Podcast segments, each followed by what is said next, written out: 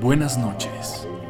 Bienvenidos a La Pasta, el podcast donde revisamos historias increíbles y asombrosas que pudieron haber sucedido o no. Hola, buenas noches, yo soy Salva. Y yo soy Juanjo. Y el día de hoy presentamos un nuevo episodio de, del podcast. La pasta. Pero antes, de- déjame comentar algo. En el, en el episodio pasado tuvimos un comentario de alguien que se quejó por hablar del método Silva. Y yo creo que es importante que digamos que pues, este es un podcast para divertirnos y por supuesto la gente puede creer lo que quiera de esto y de O no cualquier cosa o de cualquier cosa.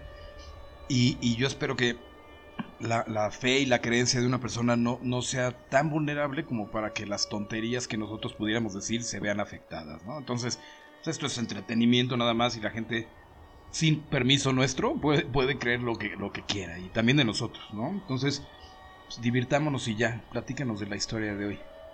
Pues la siguiente historia es perturbadora, fantástica, tiene todo el perfil para integrar el podcast. Cuando recibimos la información, pues considero que era, que era bastante adecuada.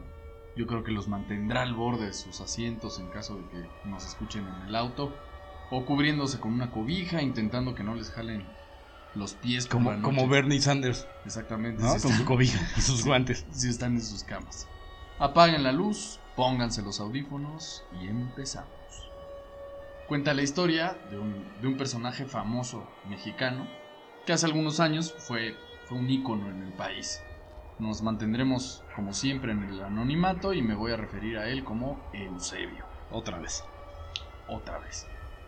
Eusebio era un joven que, que nació en una ciudad pequeña del, del país, de esas que parece que no existen, así estilo Tlaxcala, por ejemplo. O, o Australia, puede haber nacido también en Australia. Groenlandia, nadie, nadie, nadie sabe dónde está. Pues Eusebio, un joven nacido en, en una pequeña ciudad, en un estrato social, pues bastante normal. La verdad es que, eh, como dice la canción, préstamos del banco, nunca fueron dueños. Vivía en una colonia regular, era hijo único, tenía padres ausentes. Básicamente fue Entonces criado- no tenía padres, tenía padres ausentes, no tenía padres. tenía padres, pero no eran padres padres, sino que se mantenían trabajando mientras lo dejaban encargado. Lo crió una vecina que se llamaba Hortensia. Ella pertenecía a un nivel socioeconómico pues bastante más bajo que Eusebio y, y es por ello que toda la vida recalcaba la importancia del dinero como meta única en la vida, usando siempre la palabra de que vivían en un congal. Entonces, pues le pasó todas sus frustraciones al chamaco, a pesar de que, pues siendo realistas, no, no compartían carencias. Pero, pues ya saben, el que con lobos anda, a quejarse la pobreza se enseña, o, o ¿cómo? Más o menos así. es- la idea es correcta. Bueno, no me acuerdo.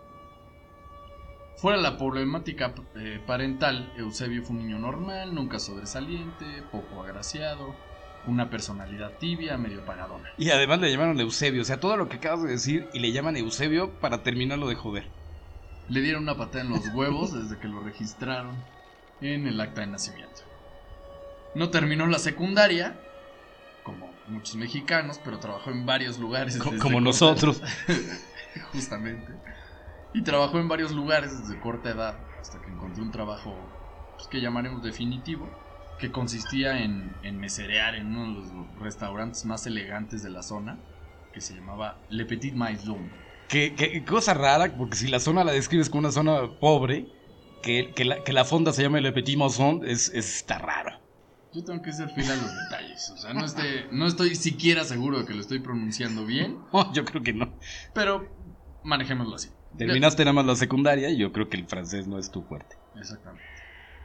De 11 a 8 Eusebio se pasaba las tardes trabajando y cada que cruzaba entre las mesas miraba con añoranza las ventanas pensando, pues algún día voy a salir de este congal, solo necesito dinero. Ahí basándose un poquito en Hortensia. Y a veces también acechaba con algún piropo cuando pasaba una dama guapa y, voluptuosa, las cuales eran sus favoritas y, ¿por qué no? También las nuestras. en una de, sus largas tardes de estar sirviendo mesas, recibiendo clientes, que muchas veces pues, ni lo miraban al ordenar, conoció a un enigmático comensal. Llegó al restaurante vestido tal vez distinto al resto de las personas, un trajecito hecho a la medida, color azul oscuro con rayas verticales color blanco. Como Beetlejuice.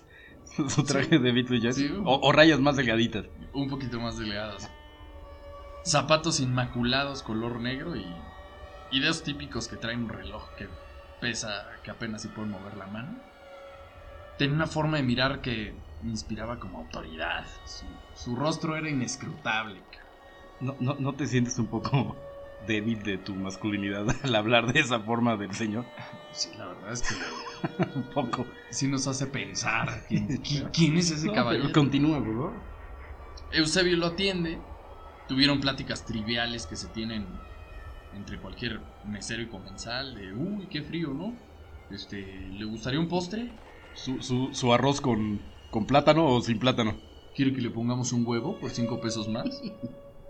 Bueno, termina la comida, el hombre misterioso le deja una propina bastante generosa y se va.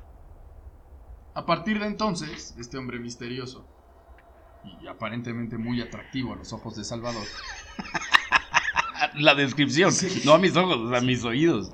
a tus oídos exactamente, pues siempre se presentaba en la Petite Maison, solicitaba la misma mesa y siempre pedía que Eusebio lo atendiera. La, pedía la, la mesa lejos del anafre porque se me apesta el traje. Se me apesta el traje, exactamente. Eh, y cada vez que llegaba, pues ya hasta los otros meseros le, le hacían bullying a Eusebio de, pues ya llegó tu sugar daddy, ¿no? Sí, yo haría lo mismo. Sí, o lo que fuera el equivalente sugar daddy de la época. Un miércoles específicamente, Eusebio tuvo uno de esos días en el que te despiertas con el pie izquierdo. Terrible. Todo sale mal, llega tarde al trabajo, Lo orina un perro. lo orina un perro, pisa una caca, el calentador de agua se apagó, Que era de leña. era de leña y luego para terminar el del día, pues llueve. Se presenta al restaurante hecho una sopa, lo cual me parece muy cagado e irónico, pues, porque trabajaba en Sopa, restaurante. restaurante. No, hombre, bueno, esto es una coincidencia. Somos de mente rápida.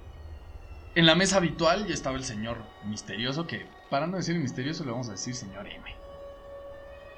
Eusebio se disculpa por la demora, corre a atenderlo, pues ansioso. Se por disculpa por la demora, o sea, pidió un pie de piña y se le dio demora. No, demora de Ah. que se tardó. Perdona, perdona, me confundí.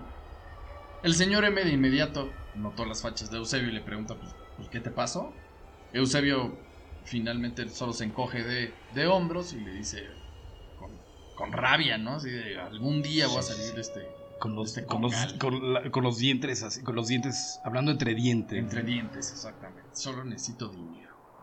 El señor M le da un, un- un sorbo a su agua de frutas del día. Se le queda mirando fijamente, saca una, una pluma elegante de su abrigo y en una servilleta garabatea algo. Al terminar su comida, como siempre, le deja una buena propina y entre los billetes la servilleta. Eusebio guarda todo en sus bolsillos del pantalón, obviamente para no compartir la propina con el resto del equipo del restaurante. Actitud bastante gandalla, ¿no? En el mundo Muy gandalla. de la mesereada. Pero bueno, una vez que llega a su casa, saca los billetes para, para contar el botín y se encuentra la servilleta. Y en ella estaba escrito calle 13, 11 de la noche. Concierto de calle 13 a las 11 de la noche. Pudo haber sido eso, pero en breve lo sabremos. Más bien era una cita calle 13. Exactamente. Eusebio, Chevito, no entendía muy bien lo que aquello implicaba. Mira, mira su reloj y pues ya casi eran las 11. Y es 28. 10-28 exactamente. De pronto la incertidumbre se convierte en euforia, no se quita ni el delantal y sin temor a la muerte sale corriendo para llegar a tiempo a su, a su nueva cita. Llega rayando, llega a las 11 con 2 minutos y vio como el, el señor M ya se estaba subiendo a su auto de lujo por la puerta de atrás mientras el, cho- el- el chofer le sostenía la puerta. El auto arranca Eusebio podía ver cómo el auto empezaba a moverse, corre lo más que puede y justo antes de caerse por el esfuerzo alcanza a golpear la ventana del coche. Así como suplicando. El auto se detuvo, se detuvo de golpe y el señor M abrió la puerta. Ya le dije, güey, pásate, ¿no? Te estaba esperando. Lo cual pues no es ninguna sorpresa porque él mismo había escrito la servilleta. Así es. Esperaba que llegara, pero a tiempo. Durante el camino se escuchaba fondo de música clásica. Un hombre elegante. Jazz, ya sabes, algo así medio mamador. Olía madera y vainilla. Vaya, ese hombre me parece muy atractivo. Me preocupa que te enamores del señor M, pero bueno. Se quita el sombrero y, y le dice sin más rodeo, ¿sabes qué? ¿Qué tanto estás dispuesto a hacer para salir de este conga? Evidentemente esa frase a todos nos hace pensar. Pues que puede ser la historia clásica del viejito que regala lana a cambio de algunos favorcitos sexuales o, o algo así. Pues la, la, patria era pobre y la ambición de, de Chevo era mucha. Y pues sí. Y literal comienza a desabrochar el botón de su pantalón. Sí. El señor M lo agarra del brazo y le dice no aguanta. Tenía principios el señor. No me estoy refiriendo a eso, pero dejo la puerta abierta el día que gustes nos vemos. Le, una guiñadita de ojo y una risa, ¿no? Eh, el señor M aclara su voz y le, le, empieza a platicar qué tan rico era, ¿no? No, no qué tan rico estaba él ni nada. No, no, ni, qué tan rico era, ni, ni, qué tan rico era si aceptaba, tampoco Exacto, era... sino rico de dinero. Riqueza, riqueza. Riqueza. Ni siquiera sabía cuánto dinero tenía, propiedades, negocios, hasta tesoros, estilo pirata, ¿no? Sí. Que ni tomándose un día entero podría nombrar cada una de sus posesiones. Eusebio estaba súper sorprendido, los ojos como platos babeando, escuchando el relato de, del señor M. Su, su, su, mero deseo. Entonces el señor M termina su letanía de presunción con el clásico y brillado todo tiene un precio. Eusebio, Eusebio casi interrumpiéndolo, pues le dice, ¿sabes qué? Yo, yo daría lo que fuera por tener esa riqueza. Otra vez el señor M dejó escapar una risita ahogada, seguida de un, fuerte ataque de tos. Abre la, la, compuertita de la parte de atrás del asiento y saca una botella de algún tipo de alcohol de esos elegantes con tapa de corcho. O sea, un bacardí. Con un corcho. Con tapa de corcho. Lo destapa y le da un sorbo prolongado. Le ofrece un poquito a Eusebio, pero él era un chavito bien, entonces no lo O sea, se iba a abrir el pantalón de inmediato, pero, Pero no beber. iba a aceptar una copa de alguien, de un desconocido. Beber no. Entonces le dice el señor M, pues mañana mismo nos encontraremos a la misma hora y mismo lugar. Si de verdad quieres hacer pasta sin importar la forma, conozco Pasta. exactamente lo que necesitas. Es momento de anunciar la pasta podcast. Exactamente. Quiero que me traigas todo el dinero que genere el restaurante ese día. Eusebio no era muy listo, entonces le dice, entonces estás esperando que robe. Y el señor M le dice, Clean, clean. eh, Respuesta correcta. bien, sospechas bien. Es la realidad, pero yo supongo que era un acto simbólico, ¿no? De demostrar su compromiso y obediencia. El chiste es que al otro día Eusebio, todo el día nervioso, porque habrá sido medio pobre, pero no era un ladrón, En ese momento. hasta ese momento. Se le caen tres tazas de café en el cliente, se le olvidó la milanesa de la mesa 6. No le puso palátano al, al arroz de la mesa 4. Así varias cosas. Ya que llega el cierre de caja, Eusebio, bastante nervioso, con el corazón latiendo despotricado, sabía que era lo que tenía que hacer. Pues sí. Abre la caja registradora, agarra todo el dinero que había en ella. Es más, tenía tanta prisa que hasta una pelusa de la caja registradora. Un clip, ¿no? Que todas las cajas tienen pelusa, dinero y un clip. No sé por qué hay un clip ahí, pero siempre hay un clip. Sí. Agarra todo eso, se despide de sus compañeros tratando de parecer normal, deja su delantal colgado en la entrada.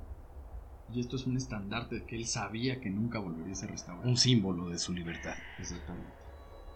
En lugar de un velero llamado Libertad, un delantal llamado Libertad. Llegó ahora sí en tiempo y forma, como acordó con el señor M, el cual, como inglés, no se retrasa un solo segundo, le abre la puerta y le pregunta qué onda, ¿sí lo hiciste? Eusebio no le contesta, pero saca de sus bolsillos moneditas pegadas con diurex, un par de billetes. Si se lo están preguntando, también sacó la pelusa y el clip. Los deja sobre el asiento de piel negra del auto M, del, del señor M. Y él pues nomás asiente en medida de aprobación.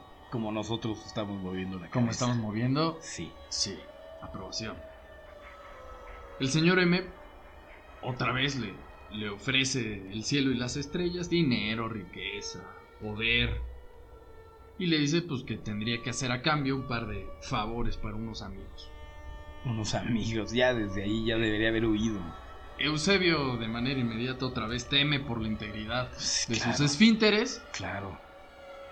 pero el señor M era un caballero y le vuelve a explicar, porque no era muy listo, que eran favores de muchos tipos y ninguno implicaba lo que Eusebio estaba deseando, digo, pensando. Es que es como el caso de, de, de, de José Ascensión, ¿no? En nuestro, que, que fue segundo podcast. Primer podcast. Primer podcast que, que sube a un vago a su carro. Ahí está la respuesta. Es- tenemos al segundo que se está subiendo un carro de, de- de cualquiera y este está aceptando favores. Ojo, mucho ojo. No lo hagan. Eusebio acepta sin chistar, el auto estaba detenido y de pronto se abre la puerta del lado de Chevo y entra un hombre, aproximadamente unos 70 años, pelo cano, panza redondita, olía medio a naftalina No a vainilla y madera No, como el otro. Ese te toca a ti entonces. naftalina y alcohol.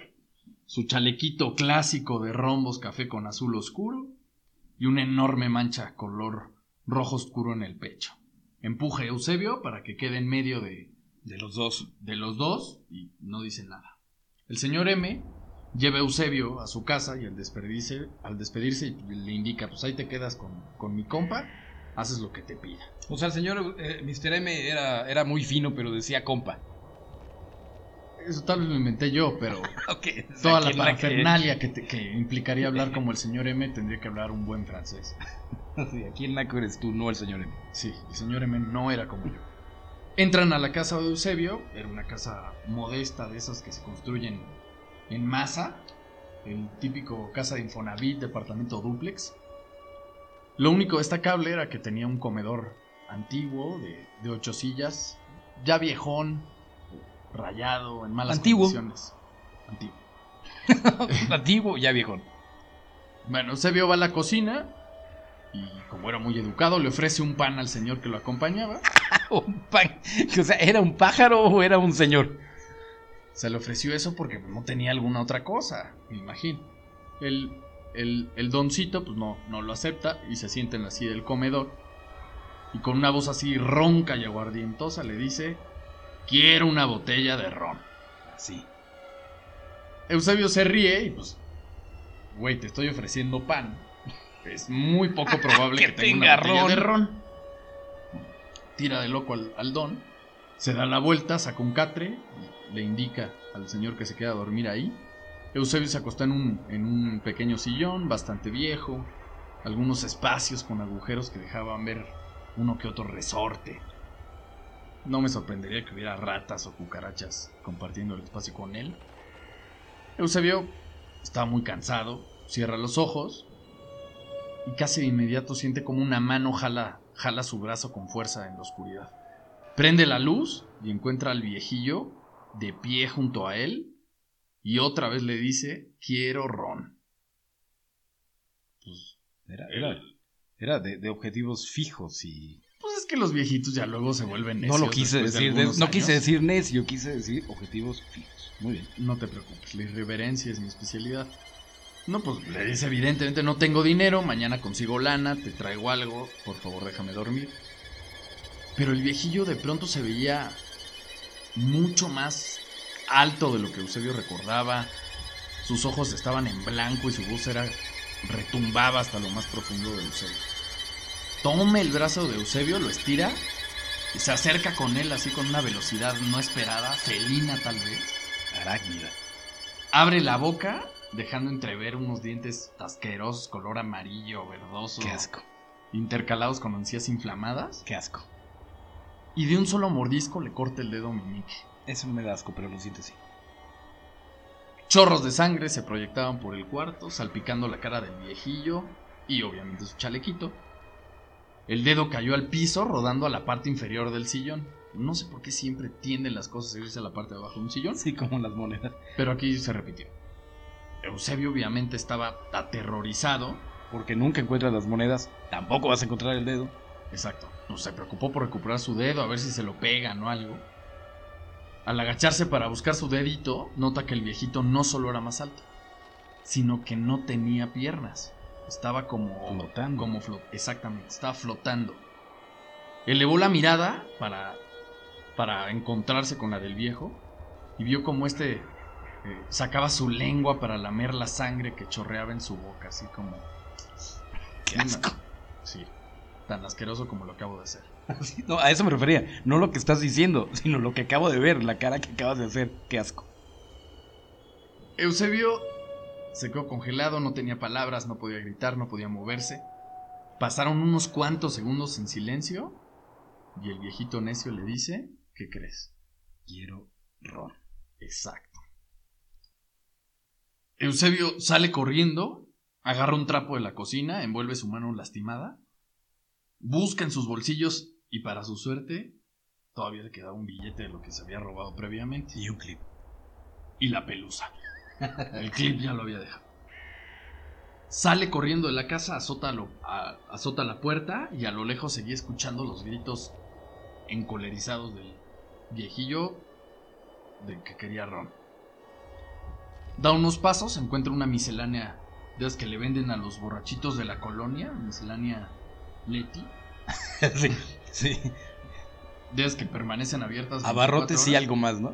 Abarrotes y algo más. Sin saludar, le pide al tendero, que de por sí también ya estaba borracho, le pide una botella de ron o la que fuera, pero que se apurara. El tendero se la da, Eusebio deja el billete sin esperar el cambio y se regresa corriendo a su casa. Al abrir la puerta, el viejillo ya estaba otra vez, sentado en el comedor, quietecito, mirando al infinito, rostro sin gesto alguno y su mirada vacía pero ya no se veía como una persona normal como, como tú y yo, como tú y yo no somos. What- Whatever that means, ¿no? Normal. Se veía como transparentoso, como si no fuera fácil delimitar su silueta. Eusebio se acerca a él y casi casi le avienta la botella de, de ron. El viejillo agarra la botella, la abre con la boca y empieza a beber Con los dientes amarillos, y verdes. por eso estaban así. Ah, me imagino. Los corchos. y empieza a beber vehementemente. Así el alcohol, así grotesco, el alcohol escurriéndole por el rostro, manchando gradualmente su chalequito de rombos hasta que empezó a hacer un charquito en el piso. Así como cualquier veinteañero en viernes por la noche, prepandemia. Eusebio se sienta nuevamente en el sillón, vio como la hemorragia de su dedito mochado ya se había detenido, pero todavía sentía como pues palpitaba la extremidad amputada. Cierra los ojos unos segundos, todavía sentía las palpitaciones en su corazón retumbando hasta sus sienes. Abre los ojos y encuentra a un lado de él una caja de cartón. Eso obviamente lo tomó por, por sorpresa porque él no sabía, él no había puesto esa caja ahí. La abre y la, sorpre- la sorpresa fue todavía mayor cuando se da cuenta que está rebosando de dinero, relojes, No puedes. joyas, eh, estampitas de algún mundial importante que sean valiosas. Sí, un Se- iPhone. exactamente. La vacuna del COVID. Sí. Se hinca a un lado de la caja y con la mano que todavía le quedaba buena, empieza a jugar con el, con el, dine- el dineral, así como recordando cuando los niños juegan en una fuente. Eres un romántico. Feliz, él, él se sentía feliz, sonreía y, y gritaba como cuando ganas en el Monopoly, soy rico, soy rico. Pues así le hacía. Después de la euforia se deja caer en el piso y se pone a ver el techo cuarteado de su casa y ve como el rostro de una mujer se asoma desde arriba para encontrar su cara con la de él. Una mujer extraordinariamente atractiva, probablemente unos 25 años, ojos azules, muy grandes, pero vidriosos. Nariz pequeña, boca pequeña y labios muy resecos. La piel era blanca como porcelana, pelo negro, lacio. Muy largo, casi le tocaba la, la cara de Eusebio. Así como la niña del aro, pero guapa. Eso me iba a decir que es como un anime. Igualito. Pues Eusebio se saca de onda, se incorpora lo más rápido que puede pregunta pues quién es. Apenas sus ojos eh, logran enfocar a la mujer y nota que tiene un agujero inmenso en el abdomen que la atravesaba. Y a través de, de ese agujero podía ver al anciano recargado en la mesa del, del comedor sobre la mesa, eh, con la botella de ron vacía a un lado. De algo tenía que servir el hoyo en la panza de la señora. Sí. Pero en el, en el hoyo de la señora no había, no había sangre, no había tripas colgando, así como película ochentera. Solamente estaba el agujero. Pero veía como que algo se movía. como- Eusebio veía cosas eh, que se movían. Sí, algo como vibrando. Se acercó para ver con más detenimiento y se da cuenta que dentro del agujero había incontables gusanos retorciéndose. Qué asco otra vez. Él pensó lo mismo, siente ganas de vomitar, el olor era penetrante, nauseabundo. Empezó hasta así a, a arquear, pero lo interrumpe la mujer y le dice, quiero un vestido. Eusebio, pues ya, a pesar de que era lento, ya más o menos estaba comprendiendo cuál, la dinámica. cuál era el precio sobre el cual hablaba el señor M. Mira otra vez la, la caja rebosante de dinero y dice, ya caché de qué va todo esto, aguanto unos días y me pelo con la lana, ¿no? Dicho soliloquio lo, lo tranquiliza un poco, sale de su casa y nota que ya no estaba estacionada en su porche su bicicleta oxidada. Ya no. No, en su lugar estaba un automóvil enorme, marca de lujo, color negro y en marcha incluso. Un corsar otra vez. Otra vez. Eusebio se acerca al auto, abre la puerta y se maravilla al ver tanto lujo. Ya Ah, sabes, maderita. Qué, qué- qué bonito. Este, ya estaba conectado al Apple Car, todo. Su estéreo. Jensen. Era incluso mejor que el coche que tenía el, el señor M, para que te imagines. Se sube, acaricia la piel del volante de manera así, incluso erótica, y se arranca. El motor del auto rugía cual bestia en la jungla mientras manejaba por las calles angostas de este pueblillo. Buscó en todos los locales que él conocía que se dedicaban a la, a la venta de ropa, pero por, por la hora no tenía idea de dónde podría comprar un vestido. Sí, pues era madrugada. Recorre prácticamente toda la ciudad hasta que ya se empezaba a colorear el cielo con el amanecer inminente. Estaba frustrado, tenía miedo, pues ¿qué le iba a decir a la, a la loca del hoyo en la panza? No, no sabía que fuera alguien que escuchara razones. Regresa a su casa, abre la puerta y sus roomies ya lo estaban esperando en el, en el comedor.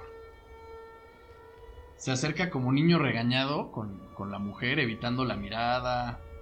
eh, y pues le explicó que no había tiendas abiertas en ese momento, que a las 11 de la mañana abrían las plazas y ahí sí le traía todos los vestidos que ella quisiera. Y que si le pedían Shane, pues iba a tardar como dos semanas, entonces valía la E igual pena y no esperar. llegaba, ¿no? Y que la calidad era muy mala. Valía esperar a las 11 de la mañana.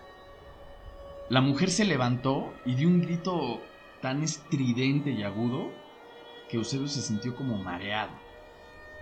Tardó tantito en recobrar la compostura y justo cuando ya estaba plantándose bien de pie, siente un golpe contundente en el, en, el rostro, en la cara pues, que lo derriba. Antes de sentir dolor, empieza a sentir como su cara empieza eh, a llenarse de un líquido espeso, caliente. A tientas se encuentra un objeto duro que emergía de, de su ojo izquierdo. Lo jala con fuerza, con el otro ojo evidentemente, lo, lo, lo enfoca y se da cuenta que era un tenedor. ¿Un qué? Un tenedor.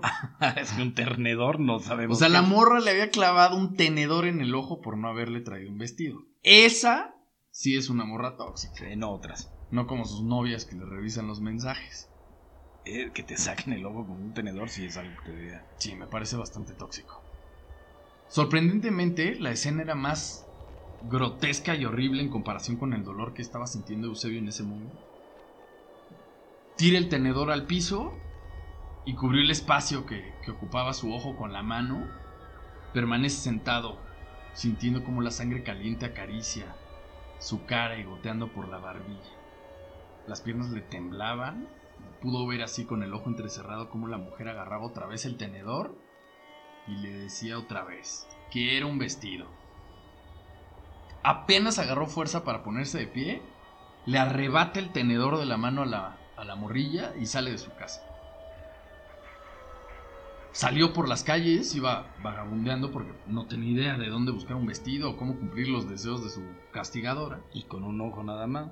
Estaba más difícil. Más o menos se aventó tres cuadras caminando con la cara llena de sangre, la ropa sucia, viendo nomás con un ojo. Y que se encuentre el carrito de, de la señora de los tamales. Dijo, le voy a llevar uno de dulce y uno de, de- de verde. ¿Quién no se alegra con un tamal? Una guajolota puede hacer que, Que uno olvide cualquier otro deseo. No alcanzaba a ver a la señora de los tamales, pero era evidente que, que estaba alguien ahí agachado abanicando el anafre para avivar el fuego. Eusebio se acerca y encontró agachada no a la señora de los tamales, sino a, una- sino a un- sino a su pequeña hija. Estaba ahí en cuclillas moviendo un abanico con el, hacia el anafre. Levanta la mirada y le sonrió al percatarse que estaba ahí Eusebio. No, no, no le sorprendió que tuviera sangre en la cara, que Toda tuviera un ojo medio salido. Era una niña Inocente. E inocente, además. Su mamá Eusebio- le dijo, saluda a todo mundo. Tú saluda a todos, puede ser un cliente potencial. Exactamente. Eusebio le devuelve la sonrisa y de pronto sintió como una mano lo, lo toma desde el hombro y una voz de mujer le, le dice al oído, pues quiero un vestido. La piel se le puso de gallina y quedó congelada. Pero, adivinen qué traía puesto la hija de la tamalera. Un vestido. No me digas. Me imagino que ya piensan hacia dónde va esto. Sí, no quiero saber. Miró su mano sosteniendo el tenedor ya con sangre seca, coagulada, incluso un par de moscas. Qué asco. Inspiró profundamente, exhaló y de un, de un solo swing directo sobre el cuello de la pobre niña. La mata, ¿no?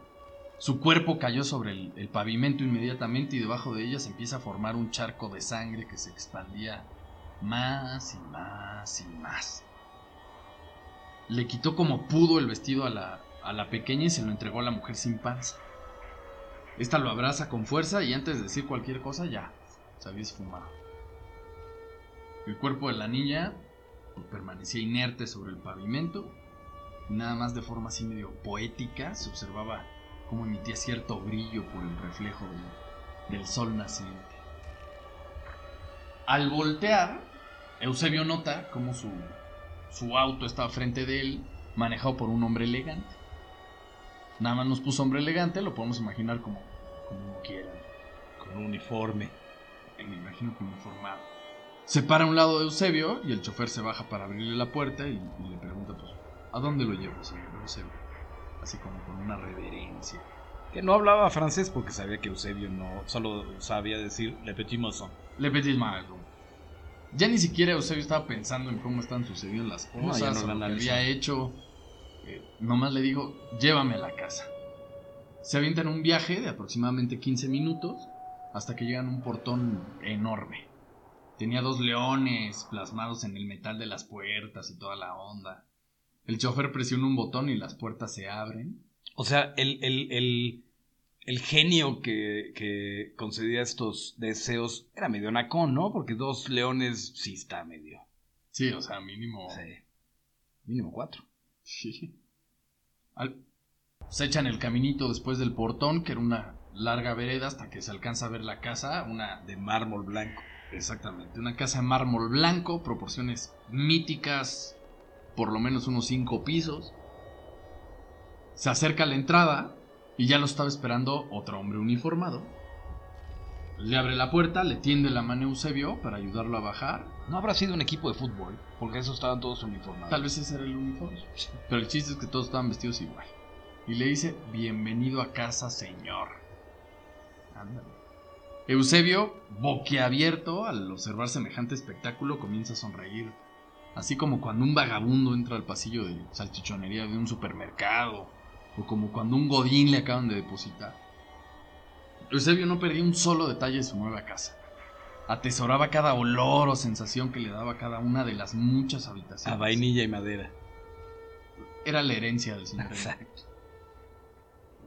Finalmente llega al comedor y su sonrisa desaparece de golpe. ¿Por qué?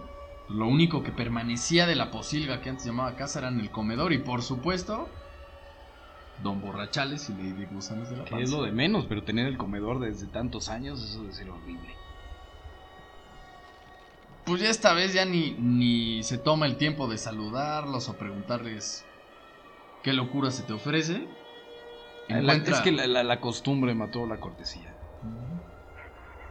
Se encuentra otro monigote ahí que seguramente era el, el mayordomo.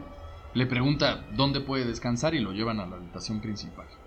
Una cama enorme, un edredón negro, satinado. Al fondo del cuarto el- estaba el baño y había una tina que ya estaba preparada. Una tina enorme que podría albergar justamente al equipo de fútbol que él tenía como por, por De, empleado. de ese tamaño era la... la- Sí. Bueno, hasta ahorita solo van tres integrantes del equipo de fútbol, entonces no era tan tan grande. Pues faltan otros ocho. Velitas aromáticas, pétalos de rosa, música suave de fondo.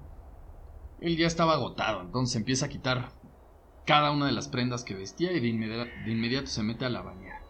El agua estaba deliciosa, calientita. Se sumerge y el agua se empieza a teñir de color vino hasta que gradualmente se disuelve por el, el hidromasaje. Cerró el ojo bueno y al salir del agua exhala. Abre el ojo y da un sobresalto al ver que sus roomies estaban incluso con él en la bañera acompañándole. Impasibles, o sea, pues nos da a entender que ni siquiera podía ir a Al defecar baño, con tranquilidad baño. ese bueno. Sí, ¿no? Y además la mujer se podía recargar perfectamente en donde está la llave y podía seguir saliendo la llave, el agua. Sí, porque tenía un hoyo en la panza. Así se aventó Eusebio días, semanas, meses. Y realmente el señor M lo- no lo había engañado, había logrado todo lo que deseaba en la vida.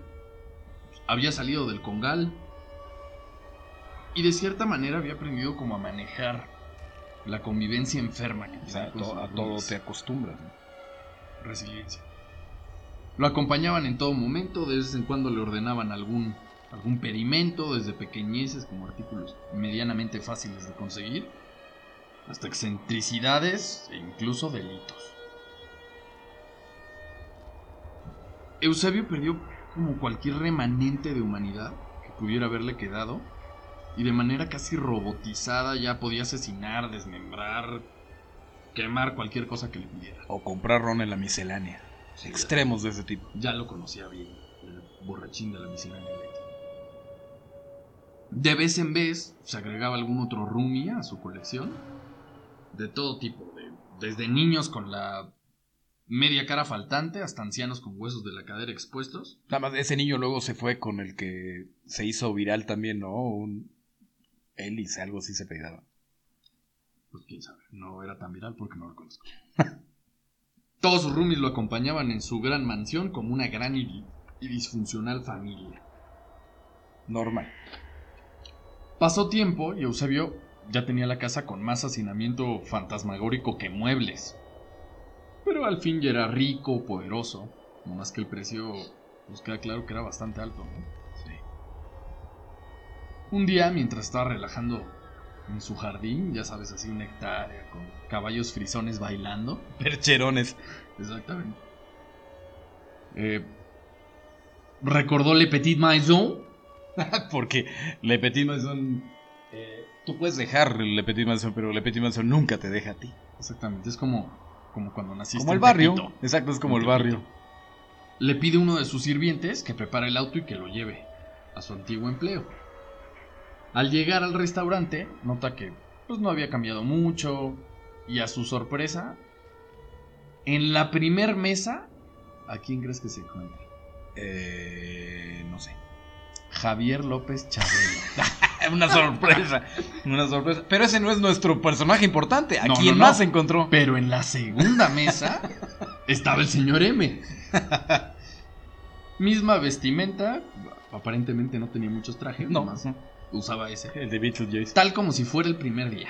Se acerca a él, jala una silla, se sienta a su lado y le pregunta, oye, ¿por qué no me platicaste de la maldición que implica ser rico y millonario? Y que todo huele a vainilla y madera. El señor M nomás levanta la mirada lentamente, prende un cigarrillo valiéndole madres que es un lugar cerrado y que no se puede fumar. Era otra época. Exhala el humo y le dice, pues todo tiene un precio, Eusebio. Ya saliste del congal, ¿no? Eusebio no quería ser un asesino, no quería ser el mandadero de un grupo de fantasmas cada vez más grande. Y pues le pide ser el mismo jodido de antes y que le regresaba sus millones y toda la onda. El señor M le dice que que no es tan fácil, muchachito, que él se alimenta de almas como la suya, gente ambiciosa, que está dispuesta a dar lo que sea por un, por un poco de valores mundanos, y que no lo iba a soltar hasta que le entregara el alma de alguien más. O sea, el precio para dejar todo eso y recuperar su vida era que le llevaran un alma nueva. Exactamente. Distinta, o sea, no la de él, pues, no, sé si nueva. Le explica todo esto, se levanta de la mesa y se va. Obviamente Eusebio no tenía idea de cómo encontrar a alguien que quisiera cambiar de lugar con él. Entonces, empleando las técnicas de aquellos tiempos, que no eran nuestros tiempos tecnológicos, se le ocurre poner un anuncio en el periódico donde textualmente publica, ¿quieres ser millonario? El único requisito es encontrarnos en Le Petit Maison el día de mañana a las 4 de la tarde. Pasó el resto del día sin mayores inconvenientes, sus ahora decenas de roomies estuvieron bastante tranquilos, no pudo dormir por la noche, no sabe si si por la incertidumbre de si alguien iba a llegar o por el desmadre que hacían sus, sus fantasmitas. Al otro día se presenta en Le Petit Maison, casi una hora antes de lo que habían planeado, bastante nervioso. No tenía idea de cómo iba a proceder la situación, es más, ni siquiera tenía la certeza de que alguien fuera a aparecer. Y a su sorpresa, a las cuatro y cuarto entra una mujer por la puerta del restaurante. O sea, sí le hizo caso a alguien. ¿sí? Alguien leyó el anuncio, se presenta, Eusebio ya le levanta la mano ella ve, y ella se acerca. La mujer que entra, pues le pregunta de qué se trata todo esto, suponiendo otra vez temas de integridad de esfínteres. Sí. Eusebio, bastante nervioso, o sea, muy evidente, temblando de las manos y todo, le dice, ¿sabes qué? Yo te puedo dar todo lo que puedas imaginar si pagas un pequeño precio. La curiosidad mató al gato y, la chava le dice, pues me la juego. Terminó la oración y desde atrás de Eusebio prácticamente aparece de la nada el señor Emi junto a él la decena de roomies de, de Eusebio. Desde el Don Borrachales y la ya conocida Morra sin panza. La Morra sin panza rodea la mesa se acerca a la mujer y le susurra algo al oído. O sea, no escuchaba Eusebio lo que le estaba diciendo. Ella se mantuvo inerte aproximadamente 5 segundos y empezó a buscar frenéticamente debajo de la mesa. De repente saca una pistola 9 milímetros, color negro, y le dispara a Eusebio. Tres disparos secos, en la frente y en el pecho. La mujer tira el arma y sale corriendo despavorida del lugar. Todos los comensales obviamente debajo de las mesas, gritando. Nadie sabía qué pasaba. Incluso Javier López Chabelo que estaba en la mesa 2. Sí, él, gritaba ¡Ah! en lugar de gritar con una persona normal. Al salir del restaurante, ya había una limusina esperando a la, a la mujer desconocida. Le abre la puerta el antiguo mayordomo de Eusebio. Ella pues no, no tenía cabeza para pensar que eso podía ser una trampa. Se sube al auto las manos temblando, las piernas eh, sin fuerza, incluso sintió como un líquido caliente bajaba por sus muslos. O sea, se hizo pipí. Bueno, sí, era una manera elegante de decirlo, pero sí, se orinó del susto. Se recostó en el, en, el, en el asiento y exclama, mierda, o sea, lo que cualquiera de nosotros hubiera dicho. Bueno, en este caso puede haber dicho pipí porque era lo que estaba escurriendo. Sí. Se recarga y posteriormente siente una brisa, abre los ojos y al lado de, ella, pues dos personitas estaban ahí. El señor M y del lado opuesto no era Chabelo, era Eusebio. Muerto. La desconocida inmediatamente, pues piensa que esto es una broma. ¿A quién le puedes disparar en la cabeza y en el pecho y que inmediatamente esté ahí contigo? Vaya broma, ¿no? Sí, sí. ¡Qué broma, eh! voltea a ver a Eusebio y ya tenía un blindo agujero en la frente del cual todavía salía un poquito de sangre y se queda pasmada. Eusebio voltea a ver al señor M y le pregunta, pues sácate la botellita, ¿no? El señor M abre la, el, el espacio que hay en el asiento de atrás, saca la, El mismo de la vez la pasada. botella, Eusebio se la arrebata de las manos, se acerca a la mujer que ahora parecía una estatua de cera, estaba petrificada.